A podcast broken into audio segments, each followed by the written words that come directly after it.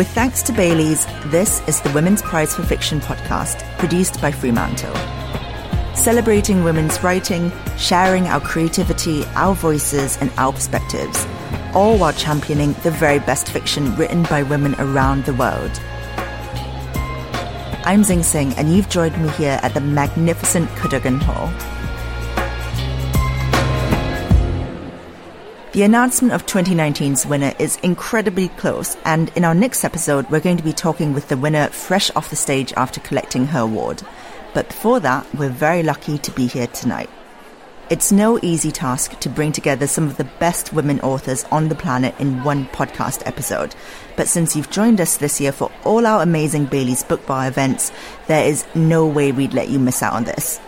Thanks to Waterstones and the Women's Prize for Fiction, most of the shortlisted authors are here tonight, joining 2019 Chair of Judges Professor Kate Williams on stage to discuss and read from their nominated books. But we've also managed to grab each of them for a special exclusive chat just for you. Anna Burns wasn't available to attend tonight's event, but she was good enough to sit down with us in the orchestra's office to discuss her nominated book, Milkman all three of your novels, including Milkman, have drawn on your experience of growing up during the Troubles. You've said in interviews that you only really reckoned with that upbringing when you actually left. So, what was it about leaving that allowed you that distance?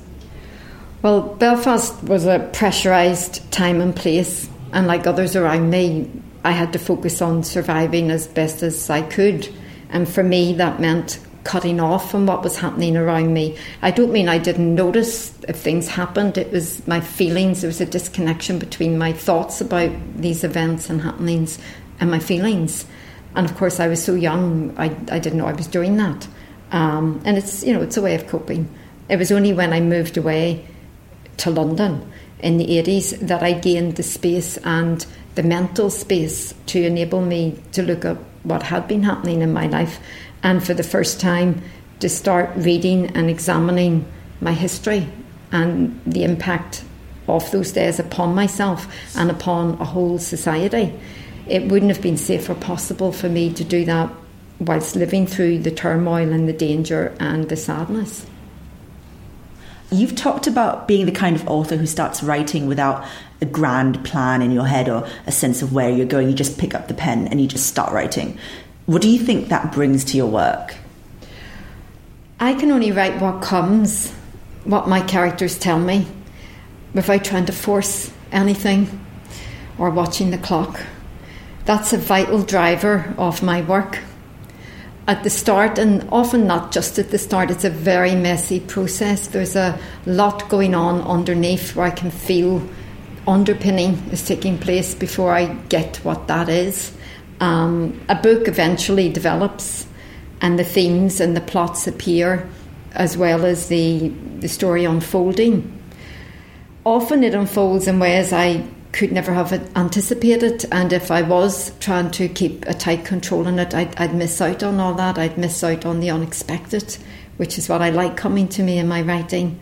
My job is to hold the whole emerging book in my mind with its mix of polished sections, sketched out areas, and gaps, and to stay ready for for my characters to tell me more.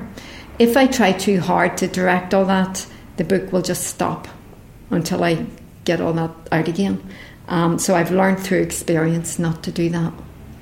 How do you write? Do you need specific conditions to power your creativity in the words? Do you have a you know a simple setup that you have to do or a simple routine?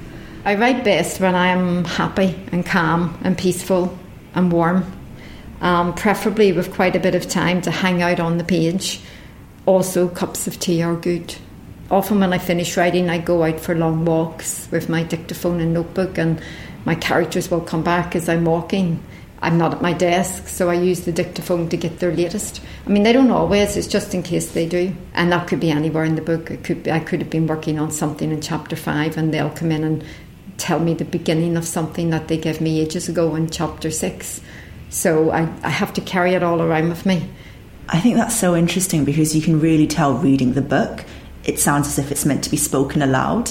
Yes, well, that, that is it about the rhythm, and that's why I'll always go where the energy is because that's where the rhythm is. How do you keep all that information in your head? You seem to have so many different ways of putting stuff down on the page. Um, are there times where you just think, I've forgotten where I've put that one thing, or I've forgotten where this is meant to slot in there. How do you keep hold of all that information? Well, that's it. That's the work. That's what I do. I mean, I've had people say to me, "Well, how can you just wait for characters to come?" Or, you know, wish that would happen to me. And I think, well, I carry the whole book about every single word. I know where every single word is in every single place.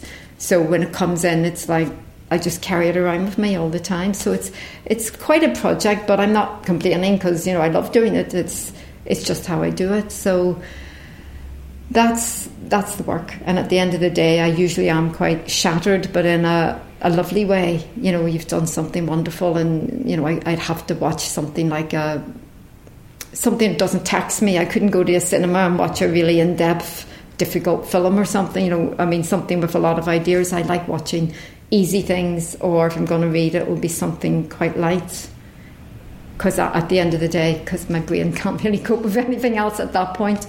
So all my more serious reading or whatever would have, have to happen on a day off.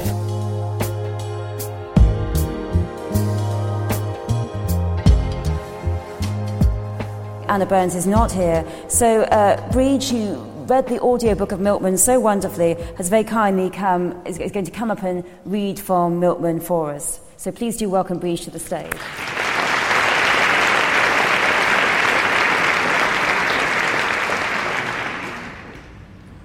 Good evening. This is an introduction from Anna Burns to her novel Milkman. Milkman is about an entire society living under intense pressure from long term violence, from relentless surveillance, and from unfounded rumour and gossip. The narration is through the personal voice of an 18 year old girl who is living in this society and who is trying to ignore the turmoil around her. She finds herself, though, being pulled more and more into it, especially when a middle aged paramilitary called Milkman begins to sexually stalk her. This section focuses on the narrator's mother berating her for not yet being married. Since my 16th birthday, two years earlier, Ma had tormented herself and me because I was not married. My two older sisters were married. Three of my brothers, including the one who had died and the one on the run, had got married. Probably too, my oldest brother, gone errant, dropped off the face of the earth, and even though she'd no proof, was married. my other older sister, the unmentionable second sister, also married. So why wasn't I married? This non wedlock was selfish, disturbing of the God given order, and unsettling for the younger girls, she said. Look at them, she continued, and there they were, standing behind Ma, bright eyed, perky, grinning. From the look of them, not one of these sisters seemed unsettled to me.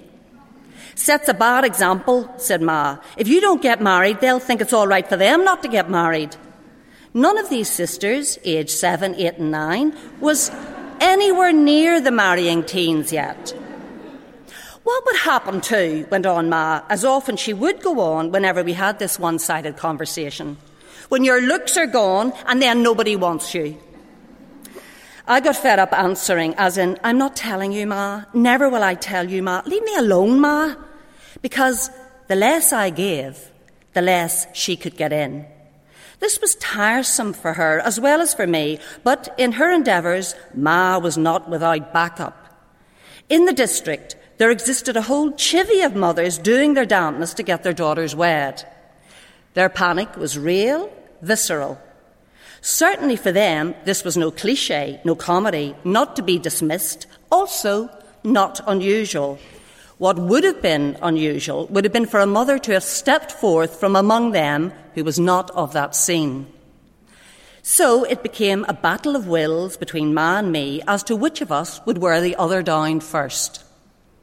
Any time she'd get with I might be dating, never through me, I couldn't walk in the door, but it would be, is he the right religion? Followed by, is he not already married? It was vital after the right religion that he not be already married. And because I continued to give nothing, this became proof he wasn't the right religion, that he was married and, more than likely, not only a paramilitary, but an enemy defender of the state paramilitary as well. She did horror stories on herself, filling in blanks where I refused to supply information. This meant she wrote the entire script herself. She began religious observances and visits to the holy men with the intention, my younger gleeful sisters informed me, that I give up these godless, bigamous terrorists I was falling in love with one after the other, and that I instead fall in love suitably this time. I let her do this, especially once I got involved with maybe boyfriend, did I let her do it. There was no way ever I was going to give her him. She'd have done a process, had him through the system, one assessment question after another assessment question, hurrying things, hurrying things, trying to complete on things, complete on things, end things, which meant dating, begin things, which meant marriage, tie things up, which meant babies, to make me, for the love of God, get a move on like the rest.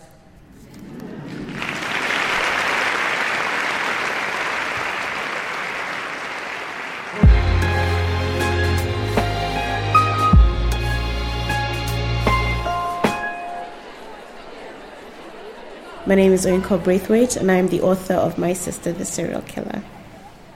I read in an interview that you felt really paralyzed by the idea of writing a book after you were shortlisted for the Commonwealth Short Story Prize, and then you realized you just wanted to write something fun. How did you come to that realization?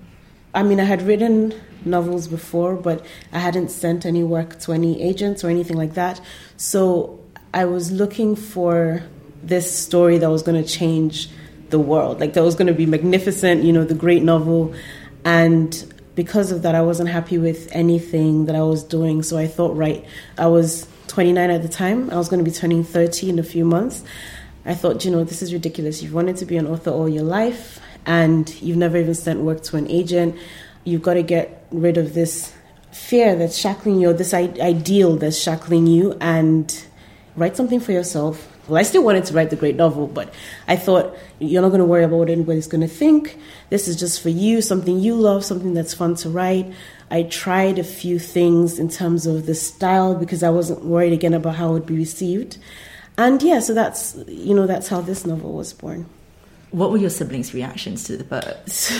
well, you know what? My the the one that's right after me, she you know, at first she was on board because, you know, she basically said she deserved some of the royalties because I had written the whole book about her. And, you know, she was fully on board with it. But then after a while, she started to get irritated because people were assuming that she was the serial killer one and she thought like hang on a minute like why does everybody think it's you know it's me um you know and she made this argument that out of the three of us girls myself or the youngest girl were the ones who were actually more likely to commit those sort of crimes, which she does have a point. She's very sort of she has this whole goody two shoes vibe. She never does anything wrong, but everybody who knows us always kind of assumes that you know she fits that um, bill. You know, she's not a huge fan of that anymore.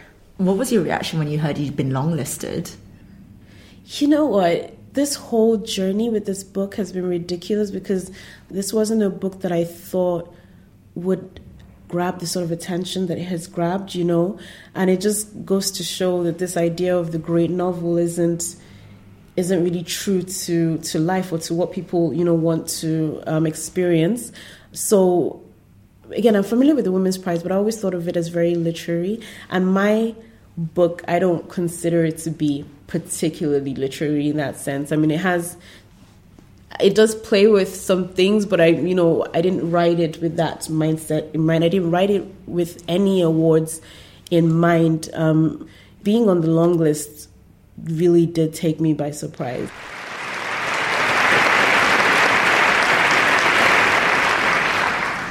Hi, good evening, everyone.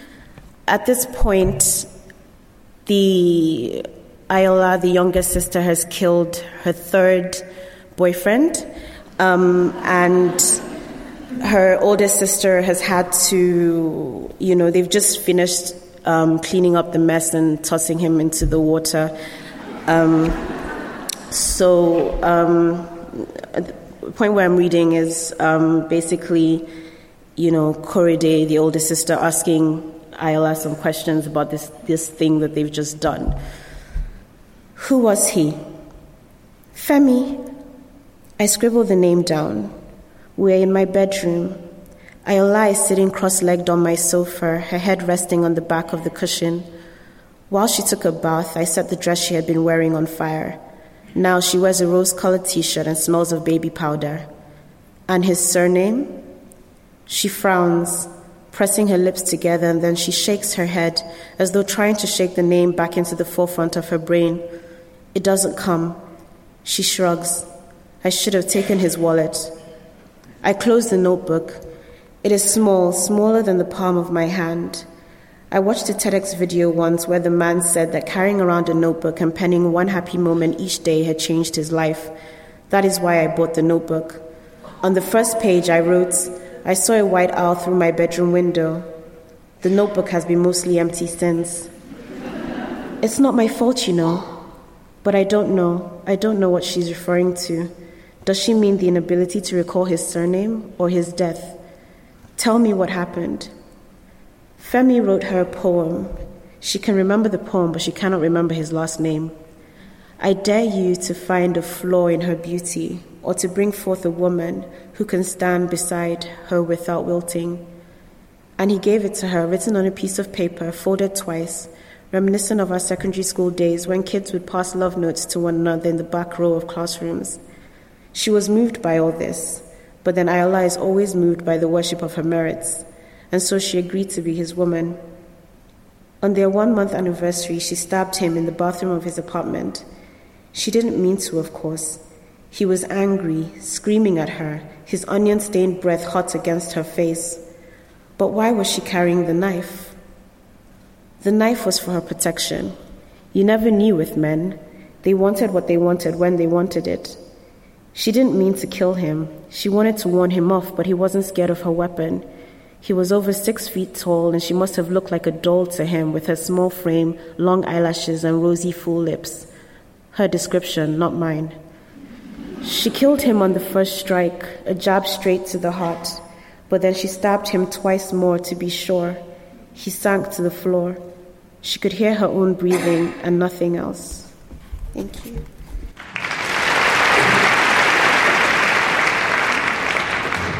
Thank you, Inken. Marvellous. So, I mean, the relationship between sisters is such a key one to fiction, particularly women's fiction. And your two, they really couldn't be more different, could they? You really delineate the difference between them and between them so well. So, and what is it about the relationship between sisters that makes it such a such a rich topic for fiction? Well, I don't know about for fiction in general. I think with this story, because initially um, I was going to make it. It was supposed to be about two friends, um, but then I wanted, you know, you choose your friends, you don't choose your family, you know, you're sort of stuck with them. and um, I wanted to explore this idea of a bond that you can't, you know, fully free yourself from. Because Ayoola is technically dragging, you know, Korede with her, making it impossible for Korede to live a, um, a good, pure life. Um, so, you know, this sense of, you know, and Korede is sort of shackled by her in, in this sense of responsibility towards her younger sister. And I think that with most friendships, at some point you would walk away. You'd be like, okay, you know, I'm done. You're murdering too many yeah. Three is too many now, yeah. but, um, but with. Um, that pushes this further push you over the top. Yeah but with um, with with with your sibling, you know, you you've you there's this sense that you've you've got to, especially if it's younger, you've got to protect them no matter what. Yes, and she is very protective, isn't she? Uh, very de- very devoted.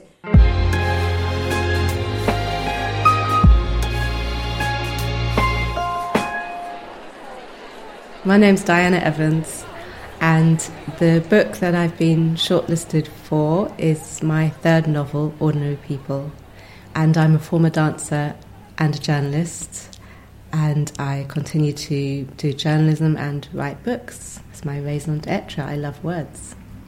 The book has such a banging soundtrack. Um, Yeah. I love. Yeah, I love how you even list it at the back of the book, and obviously you name it after John Legend song. Um, how do you include music in your work? Do you have an idea of what songs would appear in this book in advance, or does it just come to you?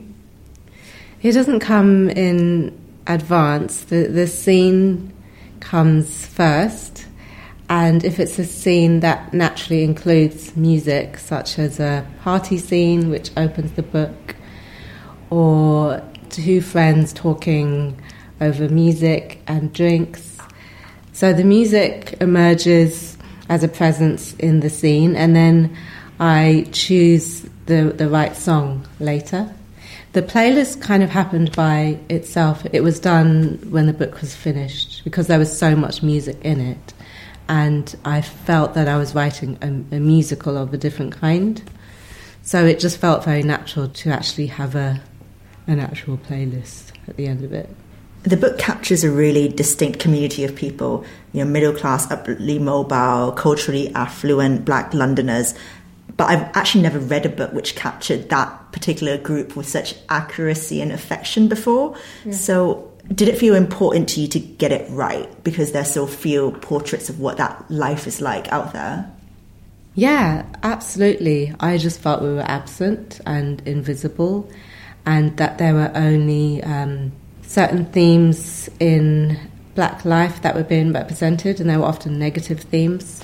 So I wanted to write a book that really put the black British middle class on the map explicitly and, and celebrated it, and also gave a window into that world in a very ordinary way. So it was very important to me that there were scenes of ordinary life as an expression that this group of people exists and that they're, they're a part of London and they're part of the fabric of British culture, not, not black British culture on its own, but they're the fabric of British culture. Beyond writing to produce something brilliant and engaging, what kind of motivations do you have for picking the pen up? Mental health. I have to write, otherwise I'm a bit crazy. Writing is good, good for the soul. Um, I have so many ideas and words, sentences fizzing around inside me, and there's so many stories and characters that I want to see in pages and in books and in bookshops. I've always loved the possibilities of language and the worlds that you can create, and if I can make the characters come alive with, with the words, that's a very thrilling thing to experience. It's only now that I really think of myself as a writer, three books in. Why do you think it took you that long to acclimatize yourself to the idea that you're an author now? Writing has such a lofty mysticism around it. With each book, I always feel like I'm never going to finish it and that it's too hard and I'm never going to get to the end. And when you complete a book, then it makes you feel a little bit more like a writer. So the first book could have been a fluke, you know. The second book was just okay. Well, you did it again. Can you do it again? so once I'd done it three times, then I thought, okay, yeah, maybe maybe I am a writer now. Third time's the charm. yes. Um, so the first one took me four and a half years. The second one took me three and a half years, which was pretty quick for me. And the third book was actually the hardest. So, you know, that took me seven years. And with each book, it seems to get harder because each book is its own piece of architecture. It's like building a major building, that's what it feels like. To make everything work as a whole and as a story and owning its own pattern and synchrony and, and everything working structurally is very, very difficult. Even though with each project I've always felt that I'm never going to finish it, I would have just kept working at it until I'd finished because, you know, and the more years go by, the stronger that feeling becomes because the more time that you've spent on this book.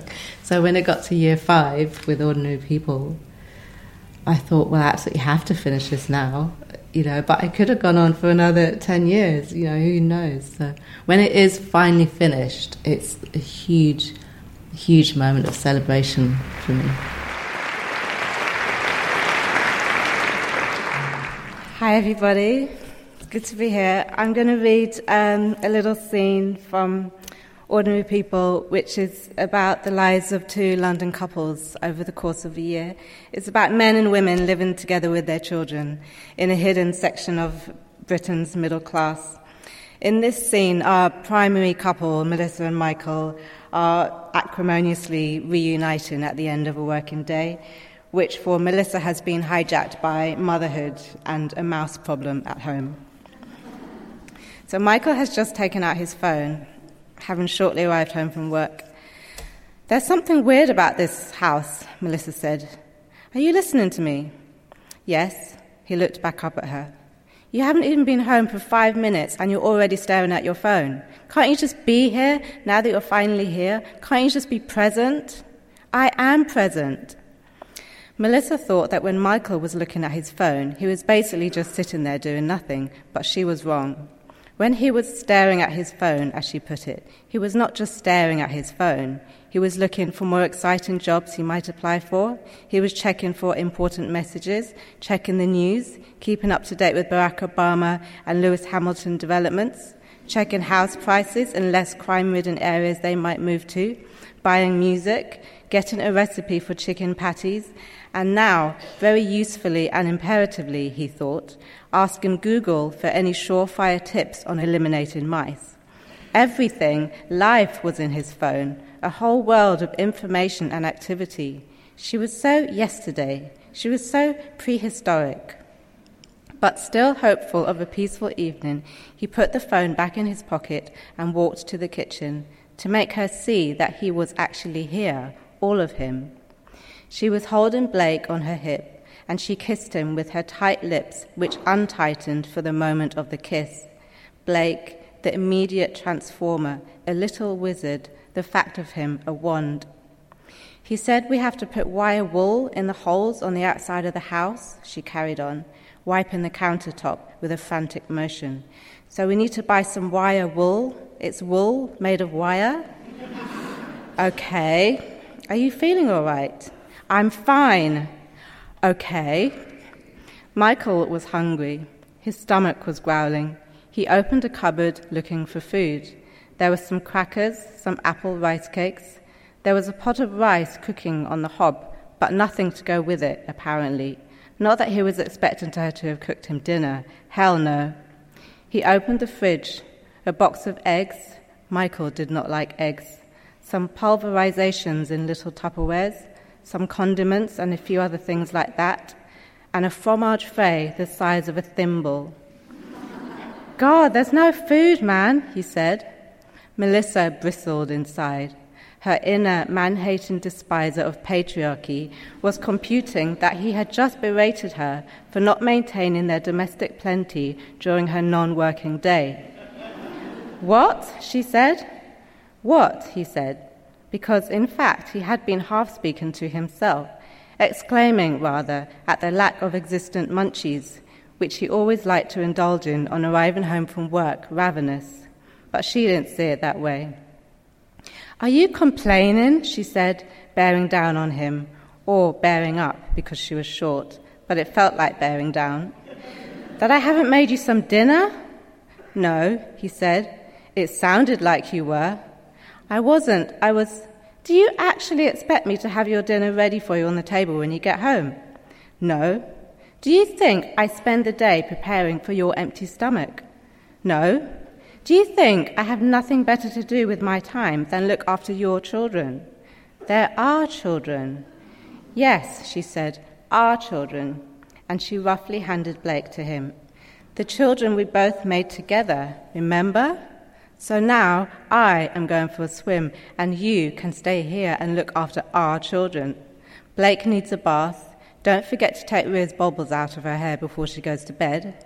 And can you listen to the rice? It should be done soon. I'm out of here.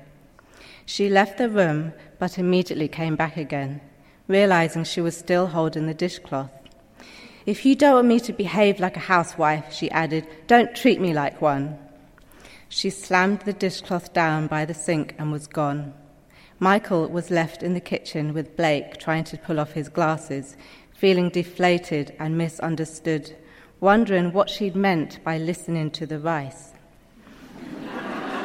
He was too afraid to ask her before she left.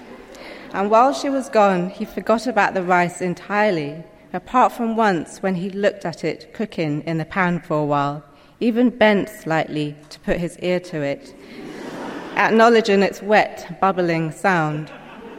It was only later, when he smelt burning, that he remembered. He ran to the cooker, dismayed, fearful for his future.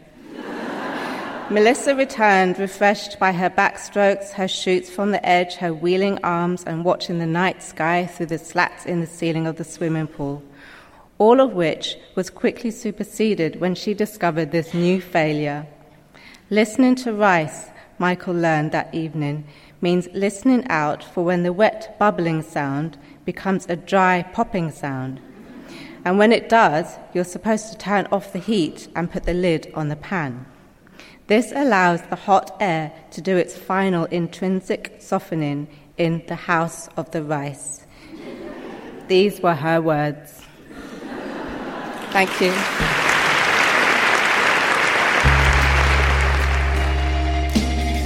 This podcast is made in partnership with Bailey's Irish Cream. Bailey's is proud to shine a light on women and their achievements by getting more books written by truly remarkable women into the hands of more people.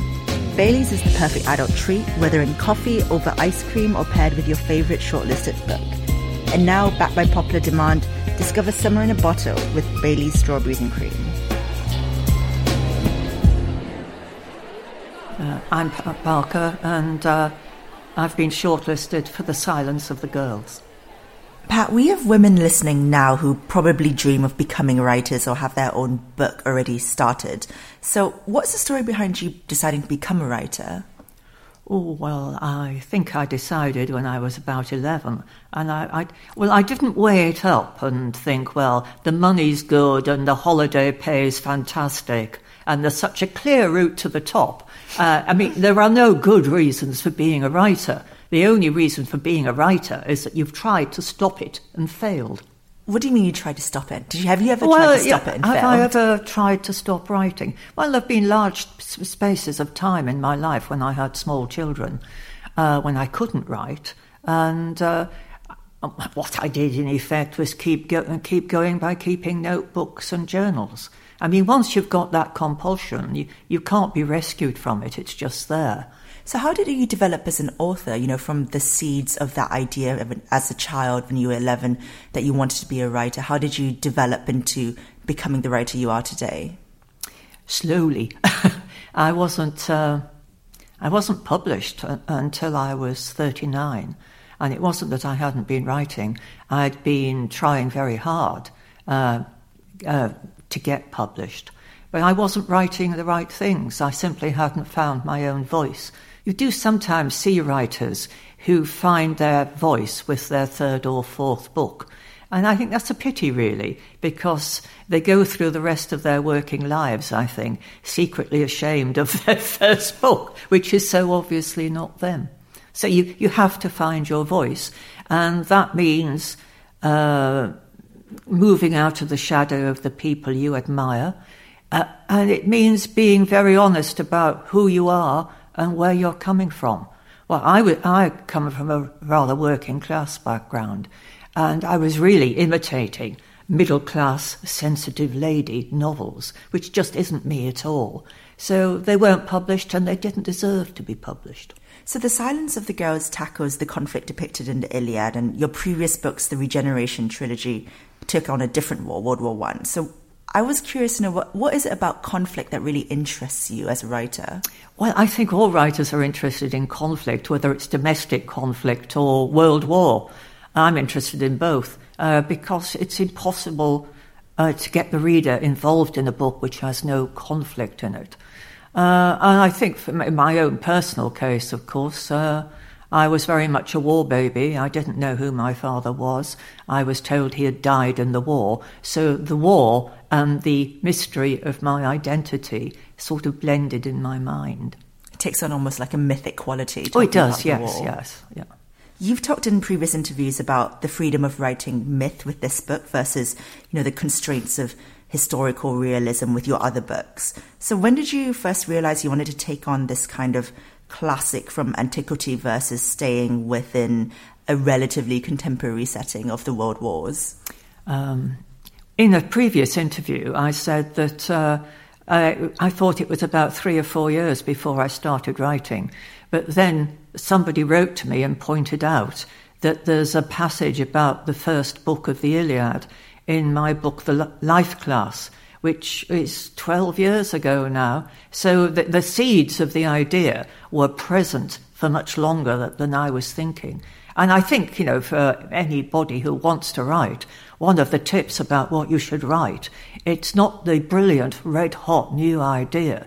It's that awkward little story that has been following you around like a lost puppy for years. That's the one you should fix on and write.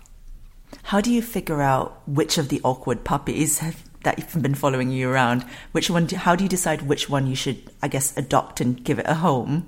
Oh, it it does it for you. It does, you know, it's the one that looks most pathetic, that whines the loudest. That's the one.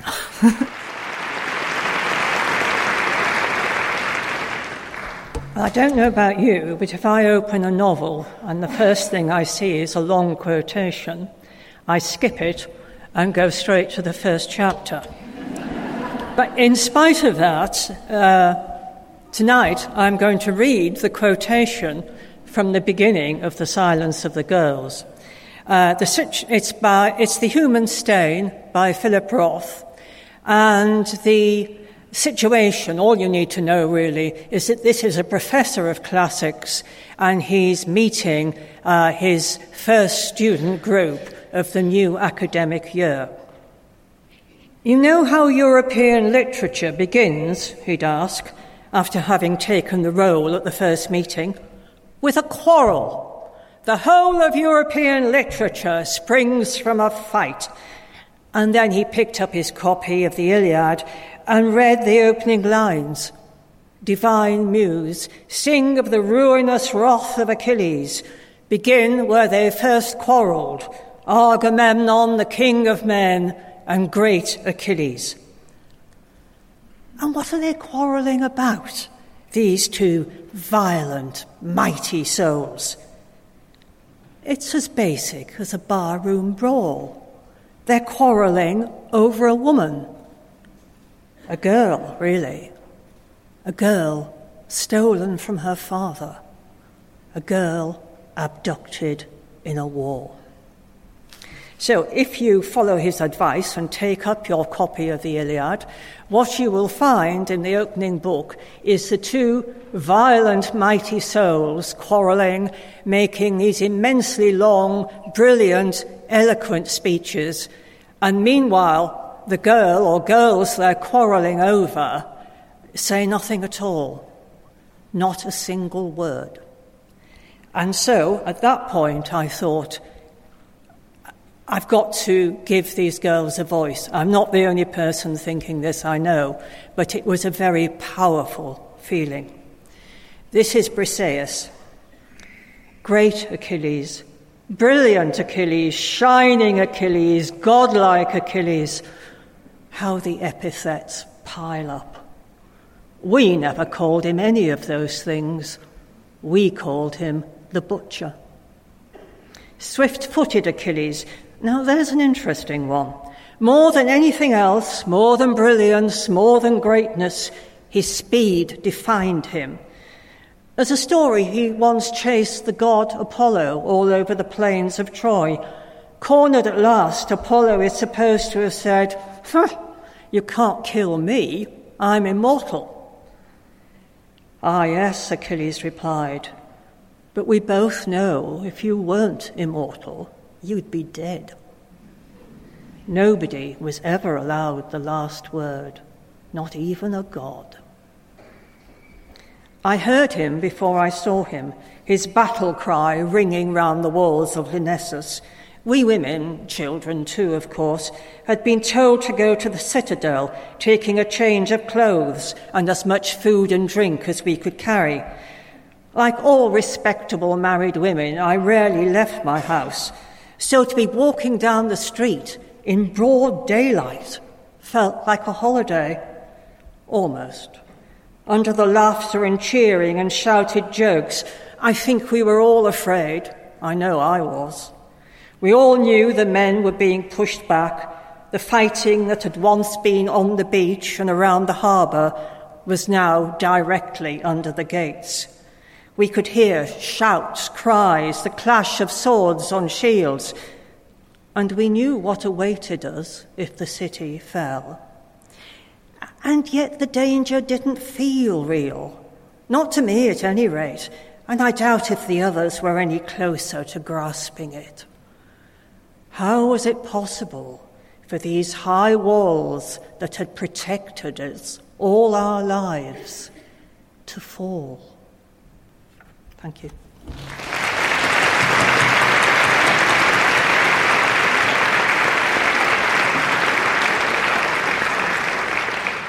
Thank you, Pat. That's so powerful. Um, so I, I was so I read the Iliad and the stories about of, of, Achilles and Troy when I was a child, and of course, what you're mainly told of Briseis is she's beautiful and she's handed over. And I don't think I had the curiosity to think about what did that mean. And it's what really struck me is a line in the book where she says about what people are going to say about them in the future that they won't say that we were living in a rape camp. And how important was you to explore this? Uh, what happens to women, the unspoken story of what happens to women in war? Uh, yes. Uh, I mean, it, it, struck me very forcefully as I was writing the book that absolutely nothing that happens to the women uh, in, in this story is not happening to women somewhere in the world. The Yazidi women in Syria, uh, but also women in the Democratic Republic of Congo. Even the very worst things like boy babies being murdered in front of their mothers and gang rape, all those things are still happening today. And it does make you sort of rather despair. But on the other hand, at least it is now unequivocally illegal. It's breaching international law. Uh, the Iliad was a time when basically there was no international law. Mm, women were just collateral along the way. Fascinating. Well, I mean, I think they were also what was being fought over because women, fertile women, are, were a scarce commodity and the men needed them.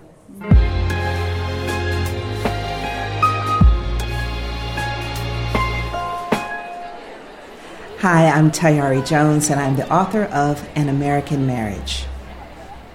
I read an interview with you and a former student of yours who said that you told them that they had three years in their writing program to finish a book, and they had to finish a book in three years, um, which is so disciplined. How do you apply that to your own writing process? Well, I don't believe they have to finish the book in three years, but I do believe that they have these three years will probably be the time that they will have dedicated time and don't squander the opportunity. You can't control if you finish a book in a certain amount of time, but you can control how hard you work toward the goal. That said, I have learned to stop telling people they have to write every day because I realize how many people are excluded because they have busy lives. They have children, they work, they take care of elderly people. If the only people writing books are the people who can write every day, the people with meaningful lives, everyday working people, would never feel that they can write a book. So now instead of telling people to write every day, I say write often. What does your own writing process look like? Do you have certain times of the day that you like to write at? Do you have a certain setup in your house or your apartment? Uh, are there things you need around you, like a cup of coffee, to make the creative juices start flowing? Well, I need a cup of coffee to exist. So it's definitely part of the writing process. But when the writing is going well, I don't have any requirements. When the writing is going well, it's like being in love you can do anything together because you're in love. It's when the writing isn't going well, just like when the love isn't going well, that you need structured kind of date time. So when I'm not feeling inspired to write, I like to work in the morning. I like to have coffee. I like a tidy room. I like to use my Smith Corona typewriter. All these things, the more things I require is evidence that the work is difficult. But when the work is going well, I could do it on the back of a napkin while riding a bus. It's interesting you mentioned you still have a typewriter. What do you think using a typewriter to write brings to your process? Well, it's very fun. One, it's very rewarding to make all that noise. You feel like you're getting something done, and there's that little bing at the end of the line, you know, rewarding you over and over again. But also, when I write on a computer, I'm writing so quickly that I don't know what I've written. It's kind of like when you've eaten a meal so fast, you don't quite remember it. That's how I feel when I compose on a computer, like I'm in a fugue state. It's not intentional enough for me. But the typewriter slows me down and it's more legible than my handwriting. And I admire, I have about about nine manual typewriters, and I just admire them as machines also.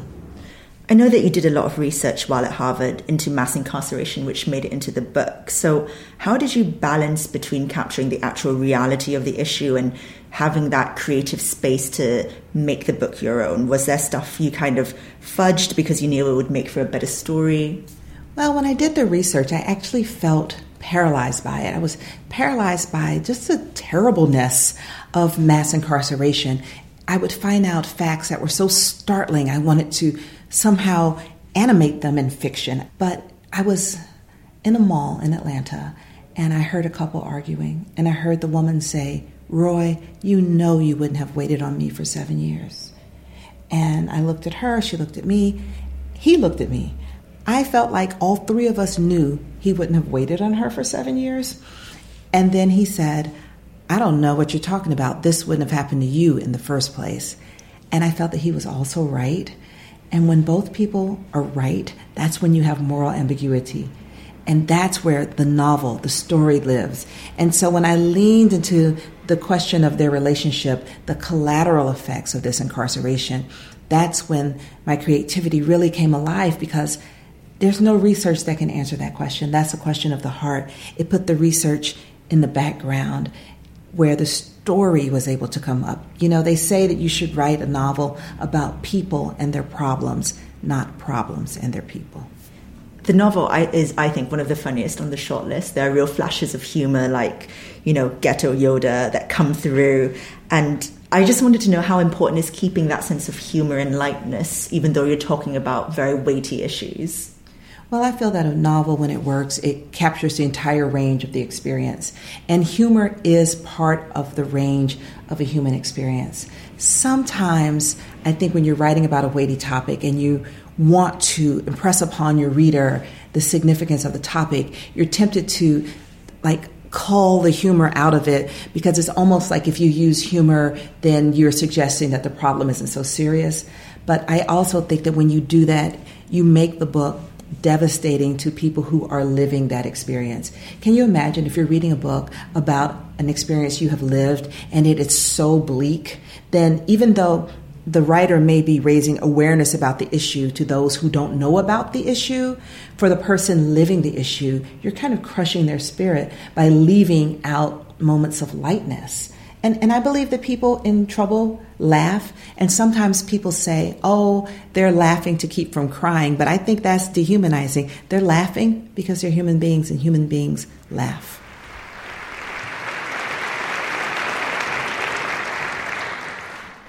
An American Marriage is the story of a young couple separated by a wrongful conviction. It is set in the state of Louisiana in the southern United States. I'm going to read for you a scene on the day that Celestial's husband, Roy, is tried for a crime he did not commit.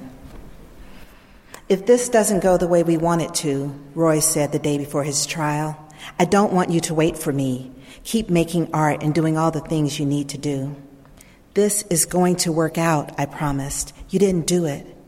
I'm looking at so much time, he said. I can't ask you to throw your life away for me.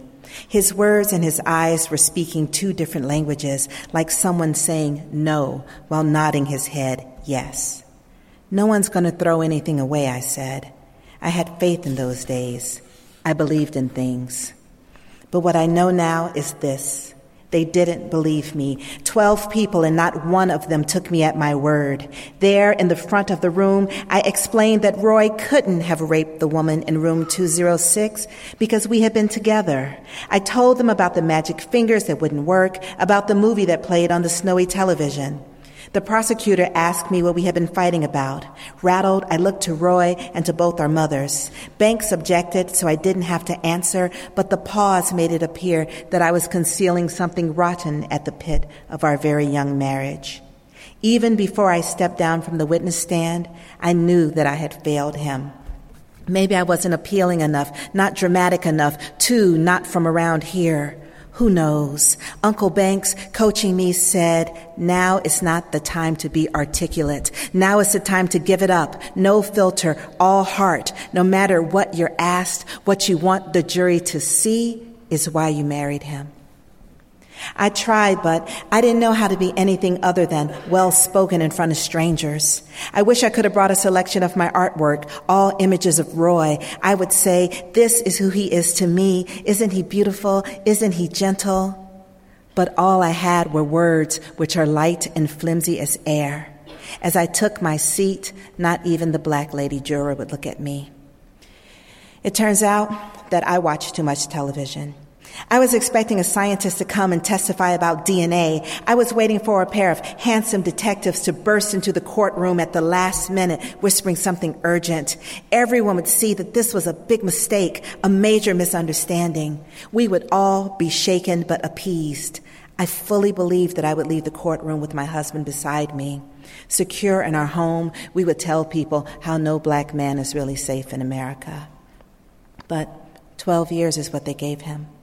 We would be 43 when he was released. Roy understood that 12 years was an eternity because he sobbed right there at the defendant's table. His knees gave way and he fell into his chair. The judge paused and demanded that Roy bear this news on his feet. He stood again and cried, not like a baby, but in the way that only a grown man can cry, from the bottom of his feet up through his torso and finally through his lips. When a man wails like that, you know it's all the tears he was never allowed to shed, from little league disappointment to teenage heartbreak, all the way up to whatever injured his spirit just last year. As Roy howled, my fingers kept worrying a rough patch of skin beneath my chin, a souvenir of scar tissue. When they did what I remember as kicking in the door, what everyone else remembers as opening it with the key, after the door was open, however it was open, we were both pulled from the bed. They dragged Roy into the parking lot and I followed, lunging for him, wearing nothing but a white slip. Someone pushed me to the ground and my chin hit the pavement. My slip rode up, showing everything to everyone, and my tooth sank into the soft skin of my bottom lip. Roy was on the asphalt beside me, barely beyond my grasp, speaking words that didn't reach my ears. I don't know how long we lay there, parallel like burial plots. Husband, wife, what God has brought together, let no man tear asunder.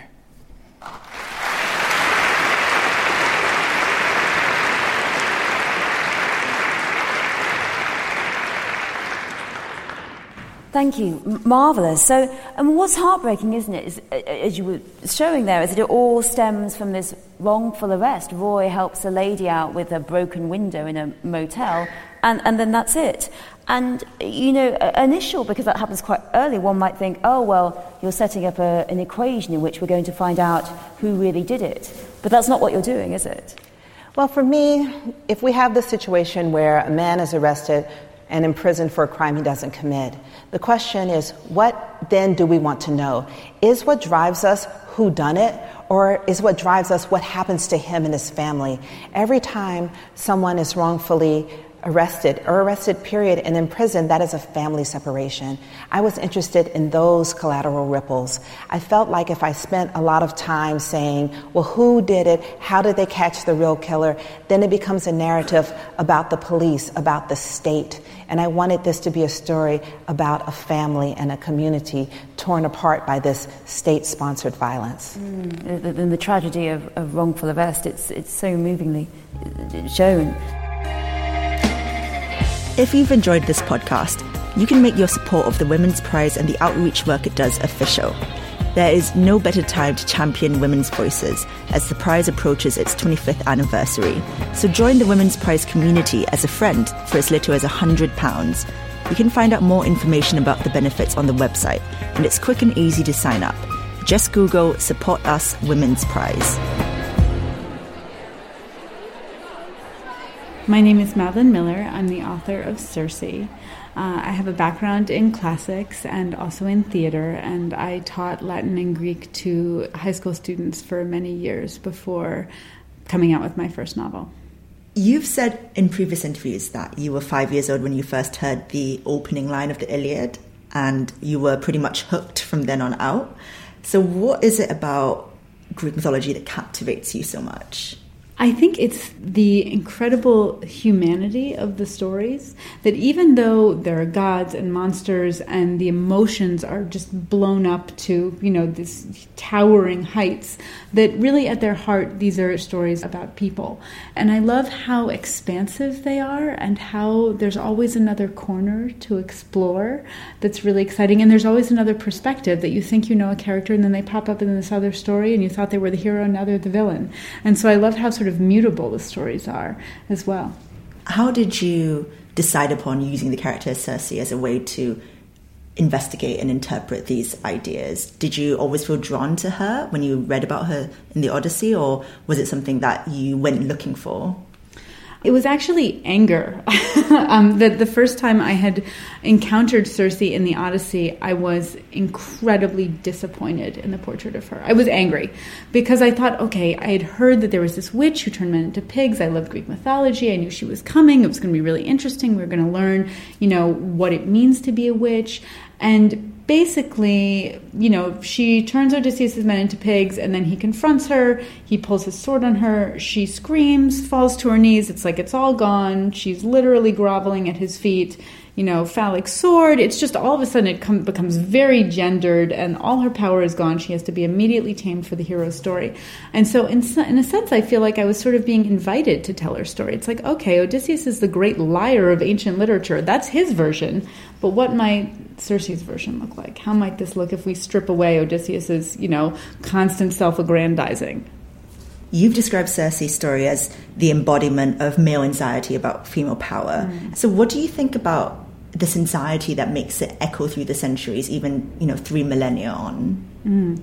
Women with power have always been a source of anxiety to patriarchal cultures, to the men around them, even to you know women who are dealing with internalized misogyny. What's amazing to me again is sort of that timelessness that we still call women witches. You can choose almost any female politician and Google their name and the word witch, and you will find a horrible wealth of results. So it, what's amazing to me is is how much that anxiety is is still in place. Um, and so part of the reason that I wrote Circe is that I wanted to present this complex woman who yes she does have power but you know is not just this kind of flattened either the sexy witch which she is partially represented as in the odyssey or the terrifying you know woman who turns men into pigs because that's just what women do what would you say motivates your writing beyond, you know, obviously crafting a brilliant book? I think I always want to be bringing to light voices that have not been heard or stories that I feel like have not been told that, that need to be told. With Song of Achilles, I felt that the idea of Achilles and Patroclus as lovers had basically been forcibly closeted. Um, and I was again angry about that. And that was something i wanted to you know represent them as lovers. And i think i'm always animated by this desire to put a story out in the world that i, I don't see there. Why do you think you decided that being an author was something you wanted to do the strange thing is, so I've been loving classics since I was a child, as you mentioned, but I have also been loving writing since I was a child. And I actually found this time capsule that I wrote when I was 13, where I had sort of confessed to myself that the thing I most wanted to do was tell stories. And then I had literally sealed it up in an envelope and hidden it away for 20 years. So that was sort of my relationship to wanting to be a writer. I really wanted to do it, but I, I felt like I couldn't claim that. Um, for actually some of the same reasons that I think a lot of women struggle to claim their voice and claim that they have the right to tell a story. They have the right to tell their story or to speak out in the world. How did you begin to start feeling like you could exercise ownership over these classics? Because it's obviously such a huge part of literature. Uh, how did you work up the courage, I guess, to take on these stories and make them your own? Mm. Um, you know, I had a lot of fears about it with Song of Achilles. I actually did not tell any of my classics peers that I was working on Song of Achilles for the entire 10 years I was working on it. I kept sort of asking myself that question of who am I? How dare I? Um, and then at some point, I just got over it. I just decided, why not me? Why not? And you know, this idea of retelling stories, particularly in the classics, I mean, this is what humans do. We retell stories. Homer himself, if he even was a person, um, comes out of oral tradition. You know, people telling and retelling and shaping and reshaping these stories. And as soon as the Iliad and Odyssey existed, they were being told and retold by you know Aeschylus and Sophocles, and then by Ovid and by Virgil and by James Joyce and by Margaret Atwood. And so you know this this history of retelling and retelling is is part of human history. And why not me?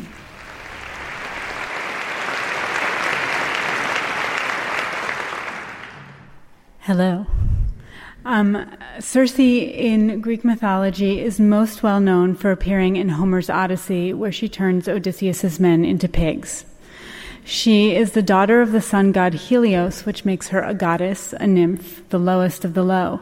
But what really drew me to her is that she's not just a goddess, she is also a witch.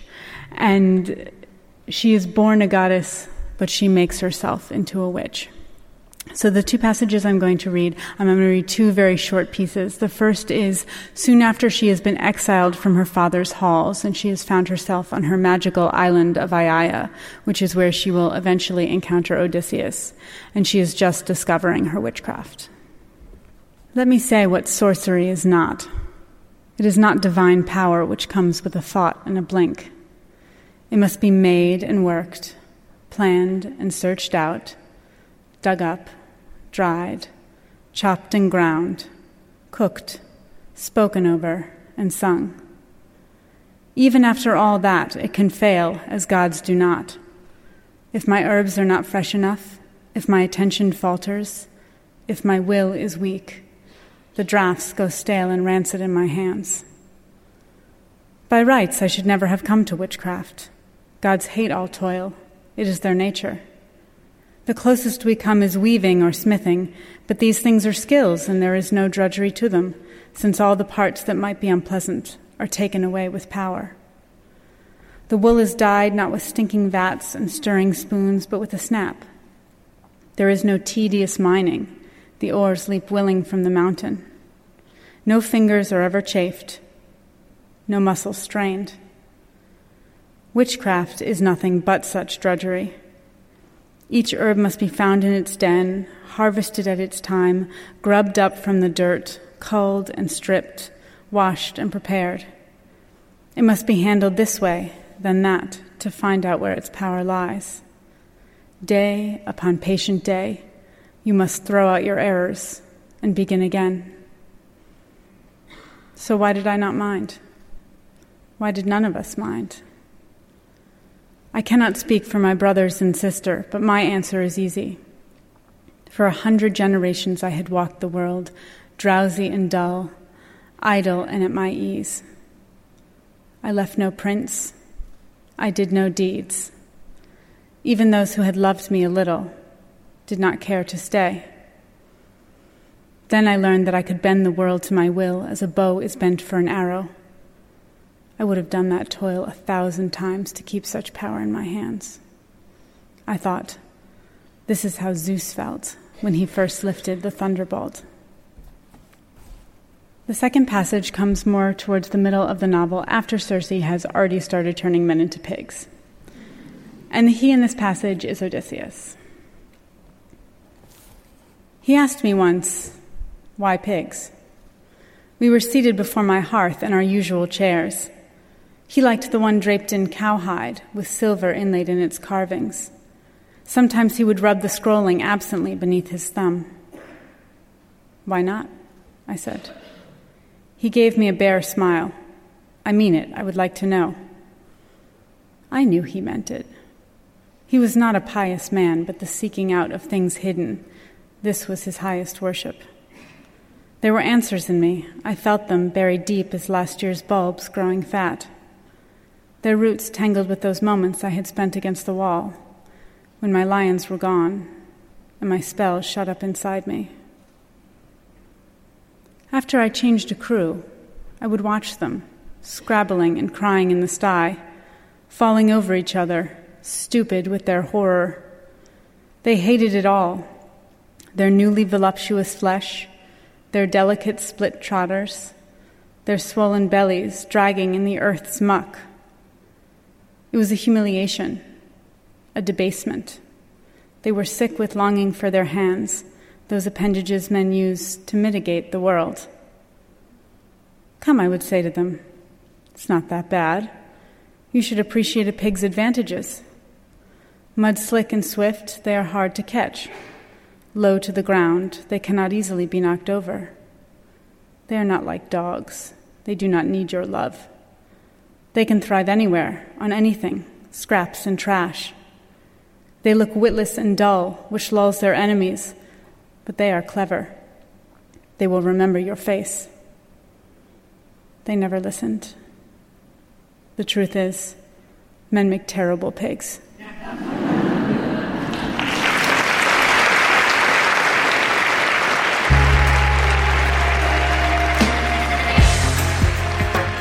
I'm Zing Tsjeng, and you've been listening to the Women's Prize for Fiction podcast, produced by Fremantle and brought to you by Bailey's. You definitely want to click subscribe because in our next episode, we will be there for the minute our winner is announced.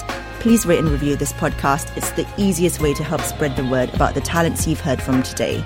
Thanks very much for listening and see you at the award ceremony.